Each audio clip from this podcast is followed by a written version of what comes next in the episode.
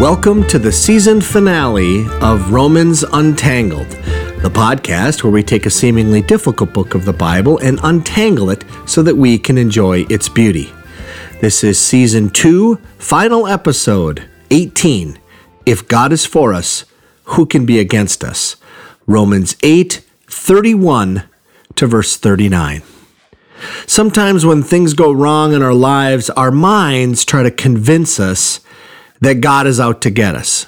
You know what I'm talking about. It probably happens. It happens to me all the time. Perhaps we, we feel like we've just let him down one too many times, and now all this trouble seems to be coming into our lives as a result. And, and that's the default position of our brain sometimes, is that it wants to take us to thinking that God really isn't there for us. But he, he's kind of standing there just waiting for us to mess up, and he'll be against us. This week on Romans Untangled, we are going to work very hard. We're going to actually scream to our souls and to our minds the truth that God attitude towards us is one that he is for us and not against us. Pastor Steve Treichler here at Hope Community Church downtown Minneapolis, Minnesota. It's, it's, good to be with you again. This is a final episode here. We're going to take a break for the summer. We'll be back in the fall with uh, season three. I'm hoping to get a couple bonus episodes out. What I want to do uh, is just interview some people that have been teaching this Romans class that I've had in our church, this one week long, uh, we call it a retreat, but it's not a retreat. We stay in the church and we don't go anywhere. But uh, just the Roman study. And uh, there's three guys, and I'd like to interview them. And so I'm going to drop those, uh, just those interviews, just time to dialogue about things that have been impactful for them or trends they see in Romans. And and uh, so we're hoping to get those out sometime between now and September. I can't say exactly when. We we also want to just enjoy our summers. It's so short up here in Minnesota, so we're going to do that. So and then we'll be back sometime after Labor Day with season three of Romans Untangled. Before we get into Romans today, remember we've been doing one theological term each week to familiarize ourselves with some of the great doctrinal truths. And uh, we've been looked primarily this season at the phrase Ordo Salutis. But I want to hit on our last time together this season on something called union with Christ. This is a beautiful doctrine, and it basically encompasses everything in the Ordo Salutis, and everything that we have in Jesus is because of our union with Christ. Let me give this definition. I really like this definition from Wayne Grudem. He says this We may define union with Christ as follows Union with Christ is a phrase used to summarize several different relationships between believers and Christ, through which Christians receive every benefit of salvation. These relationships include the fact that we are, and then he's going to include four aspects. We are in Christ, Christ is in us, we are like Christ, and we are with Christ. Now, I love those those things ways of looking at it because in a lot of ways we are in Christ. Our status is because we are in Christ, and how we stand before God, as the great theologian um, Charles Spurgeon said, You stand before God as though you were Christ, because Christ stood before God as though he were you, and we're in Christ.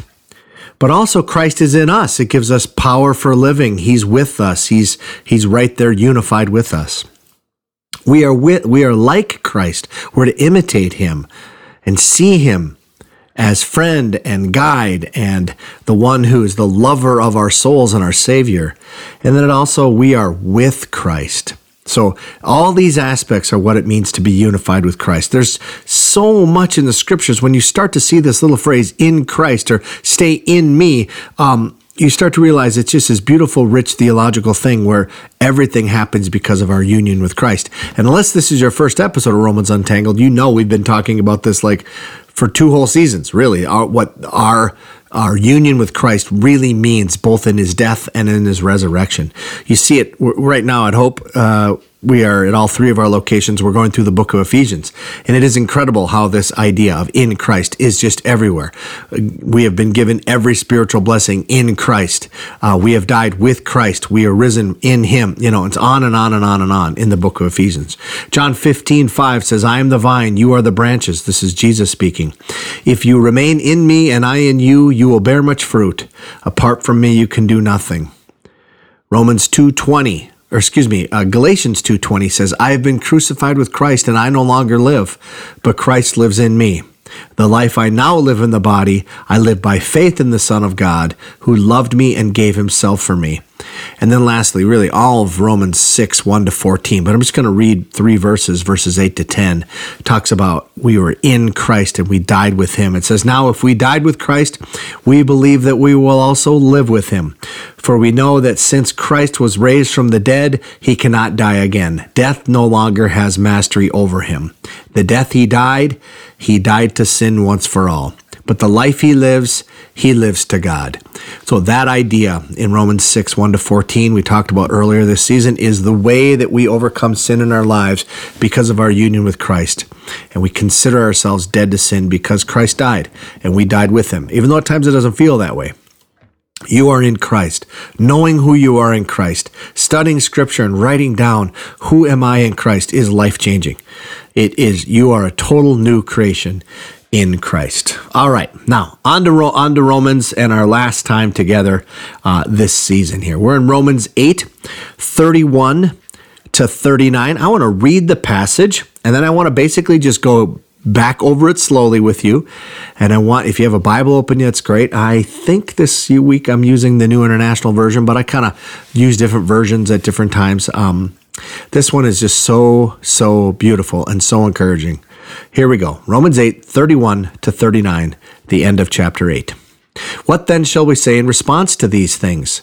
If God is for us, who can be against us? He who did not spare his own son, but gave him up for us all, how will he not also, along with him, graciously give us all things? Who will bring any charge against those God has chosen? It is God who justifies. Who then is the one who condemns? No one. Christ Jesus, who died, more than that, who was raised to life, is at the right hand of God and is also in the interceding for us. Who shall separate us from the love of Christ? Shall uh, trouble or hardship or persecution or famine or nakedness or danger or sword? As it is written, For your sake we face death all day long. We are considered as sheep to be slaughtered. No, in all these things we are more than conquerors through him who loved us. For I'm convinced that neither death nor life, neither angels nor demons, neither the present nor the future, nor any powers, neither height nor depth, nor anything else in all creation will be able to separate us from the love of God that is in Christ Jesus our Lord. Now, this is one of those passages, quite honestly, that uh, all you got to do is read it and then we should just take an offering. I mean, dude, this is just unbelievably encouraging what this is saying to us about what how God looks at us. Let me do the job we've been, you know, claiming we're going to do in this podcast is what's the big idea here? The big idea is th- verse 31, the second part. And it says this, it says, if God is for us, who can be against us? Now, that's a question. And uh, I was taught by my good friend Tom Steller, uh, who was a pastor over. I did my internship at Bethlehem Baptist Church here in Minneapolis. That you should take questions when they don't have an answer to them, and these don't. These are rhetorical questions, meaning there's an implied answer, and you should restate the question um, in an answer format if there's not a answer given. And so um, the answer to that is if God is for us, who can be against us? The answer to that is no one. So it would read, if God is for us, there is no one who can be against us. Now that's, wow. My mom used to like to say it this way if you've lost everything, but you still have God, you have everything. And that's a beautiful phrase from Mama. and I really appreciate it. So, what I want to do here is I want to go back kind of through the passage and go back through it. We'll go kind of slow and we're just going to let this sink in. That's all we're going to do. Not going to do any fancy uh, quotes or cross references or anything today. We're just going to want to let these truths sink in. Paul asks seven questions here, and we just want to answer those questions and let them sink deep into our souls when our minds try to convince us that God is not actually for us. And we want this to scream at us today. Okay, go back. Here we go. Romans 8 31, starting again. What then shall we say in response to these things? Now, what are these things that he's talking about? Well, he's talking about the previous passage, or maybe even more back. And I, I would argue it's a summary of the first eight chapters. What should we say about all these things? But for sure, it goes right back to the immediate passage he just got done saying that he talks about in verse 18 I, I, consider that our present sufferings are not worth comparing with the glory that will be revealed in us. And he talks about what those sufferings are.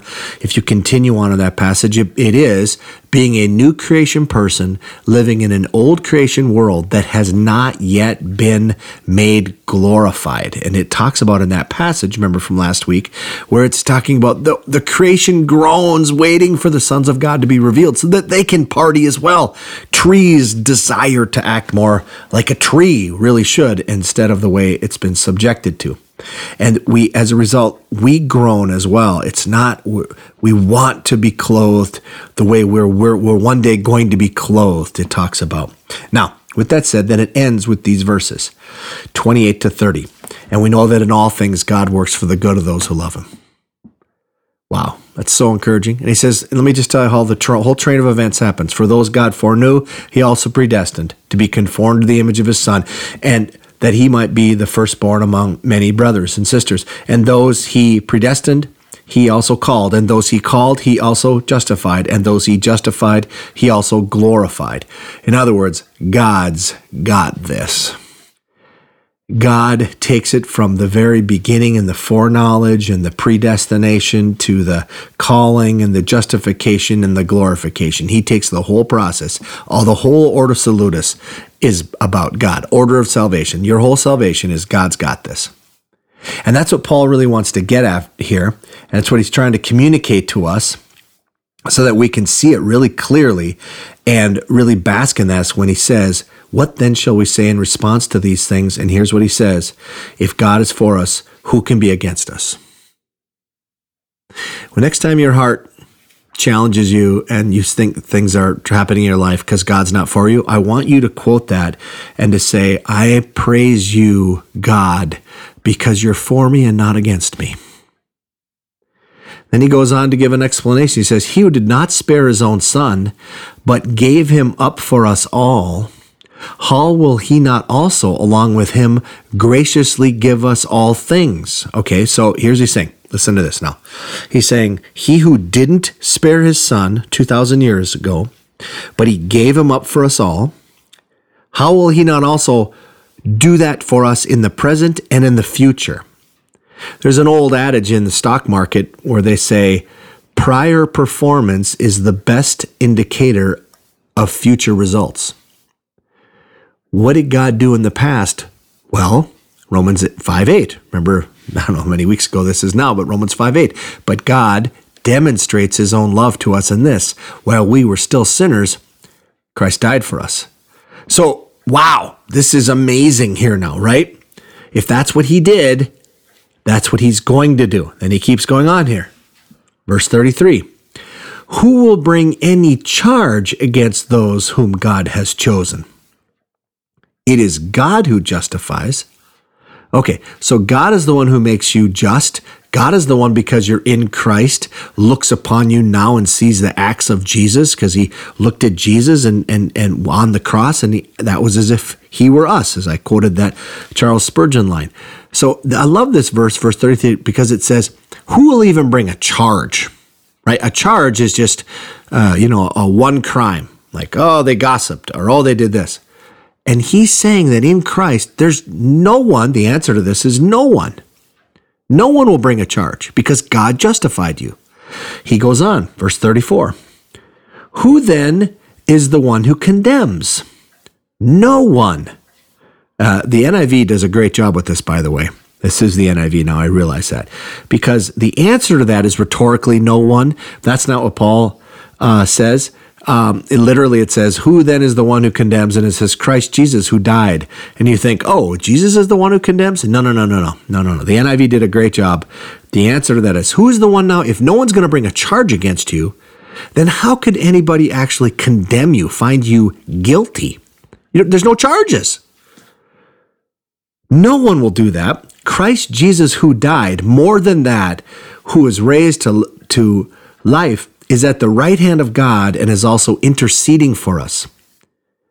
Listen, if God calls you innocent, and He doesn't just call you not guilty, in Christ, you're found not just not guilty, you're found innocent.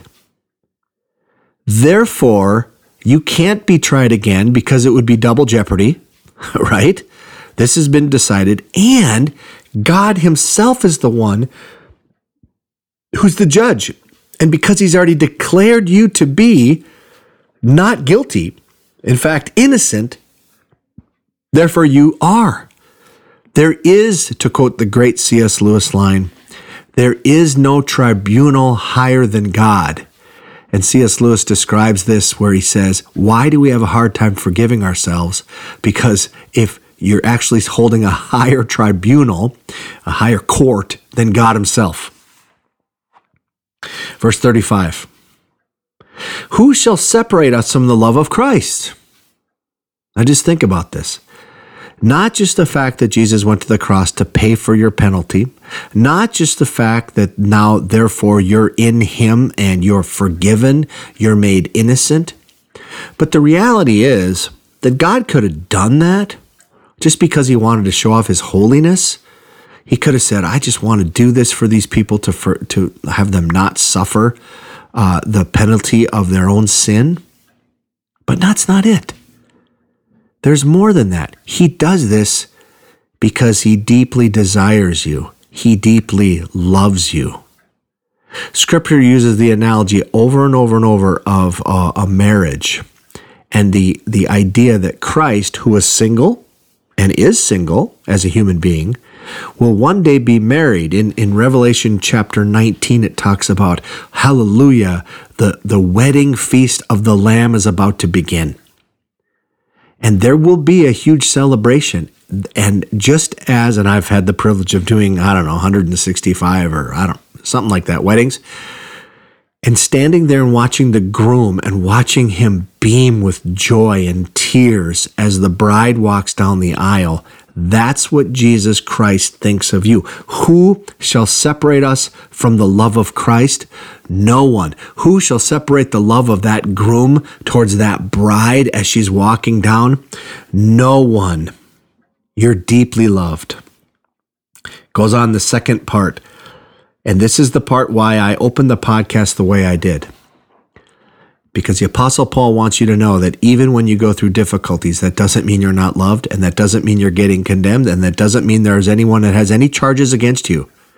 He says this, second part of verse 35 Shall trouble, trouble, things going on in your life just causing trouble, or hardship, could be a financial hardship, could be a relational hardship, or persecution it could be someone uh, looking down on you because you're a follower of Christ. It may even be in, in a place in the world where that's actually hazardous to your health to be a follower of Jesus.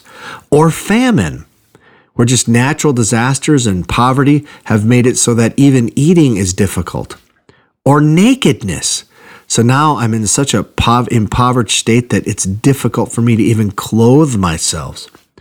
Or danger I feel that there's physical harm that can happen to me. Or sword, and by sword here, he means the sword of the government that comes down upon us. Uh, Paul lived in a time when the government looked down upon religious groups that were causing any kind of havoc, even if they didn't mean to. They were just, uh, the sword took care of them. And the answer to that is, all, shall these things separate us? And his answer, the rhetorical answer is, no. As it is written, he is going to go on here. He's in verse uh, 36 of chapter 8.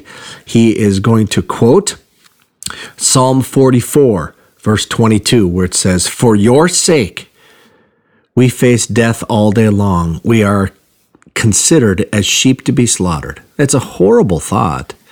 But he says, Because God, you're so worth it. You're so worth it, God. If I've lost everything, but I still have you, I have everything. You're so worth it, God, that even if it meant that I had to give my very life, I would do it. I would do it. That's the Apostle Paul, who did eventually have to give his life.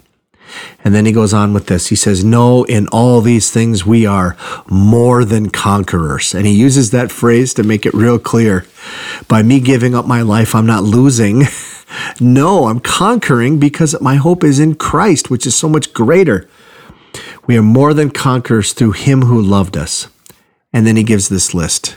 And this list, may it be just a blessing to you as you walk throughout life and as you, uh, even as you think of Romans, the first eight chapters, this is a great verse to go back to and say, this ultimately summarizes the great theological truths we've learned, but they hit us in a very practical way so that we can live life.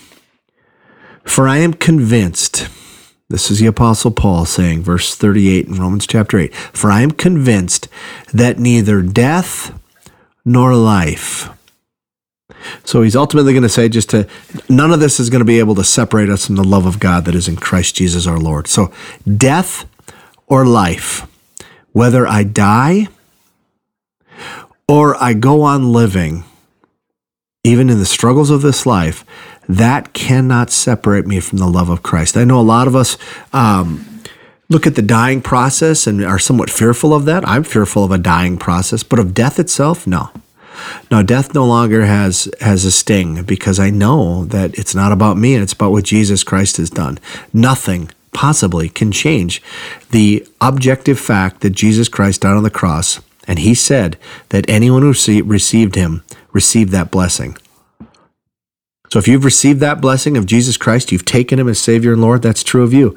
That can your death cannot separate you from the love of God. He goes on then to say, neither angels nor demons. And, and I remember even as a first couple times, you know, as a pretty new follower of Jesus, reading this, going, why in the world would angels want to separate us from from the love of God, and I, I have no idea, um, other than to say there's no spiritual forces, and especially as we look at the enemy of our souls. This guy just wants to trash us, and it's right to hate him. But he is doesn't play fair either. He plays hardball. And yet, he and all his minions, all these demons, they are not able, they don't have the power. They can't do it. It's a sealed deal in Christ. They cannot separate us from evil. By the way, one other thing to know here too is that God and Satan are not equals in opposite directions. No, that's the way I think a lot of people want. That's the way the devil wants you to think about him. That's not true. Uh, Satan was an angel, and so Michael, the, the archangel, and Satan are equals. They're angels of their of their chief angels, right? They're equals, but not they're, they're both created beings. So nothing. It's not even in the same category as God, and so therefore um, they cannot separate us. Then neither the present nor the future Whatever you're going through right now, God's got this. Whatever you will go through, God's got this. How much of a blessing is that? It's easy to trust God for our past, to look past and go, well, that makes sense. I see what God was doing there. Very hard sometimes, but God, I see what you did. It's great. And of course, I only know about three of the 10,000 things that God was doing. But, but I just, you know, okay, Lord, I get it. But it's hard for us to trust Him for the present, and it's really hard for us to trust Him with the future. And yet you just say, God, I know you got this. You're for me. You're not against me. You're for me nor height nor depth. Now, this may not uh, uh, mean a whole lot to you. I'm I, I, I, I'm not a big fan of either. You know, if you think of like like the heights, I, I just did a trip out to uh, uh Utah, Zion National Park, and Bryce Canyon, and Arches National Park, and a whole bunch of them, and uh, Grand Canyon, and whole thing. And I realized again, uh, it kind of many years had passed. I, I kind of afraid of heights. you look over the cliff there, and you're just I mean, those trails are I mean, you're one step away from your sudden, you know, sudden death. And again, it's not the the height that I'm afraid of. It's not even the fall that I'm afraid of. It's the sudden stop at the bottom that I'm kind of kind of afraid of, you know. And so it just kind of hits me this. but I also think of like being underwater and then being way underwater. Like if I was in, even if you were in quote unquote safety, like a submarine or something, way down there underneath, it just terrifies me. And he says, "Get less. Guess what? All the things that terrify you, all the things that you way up on a high place or way down deep, it can't separate us from the love of God that is in Christ Jesus our Lord." And then he just goes on to make it real clear. He Phil puts a blank out there and says, or whatever else you want to put in there.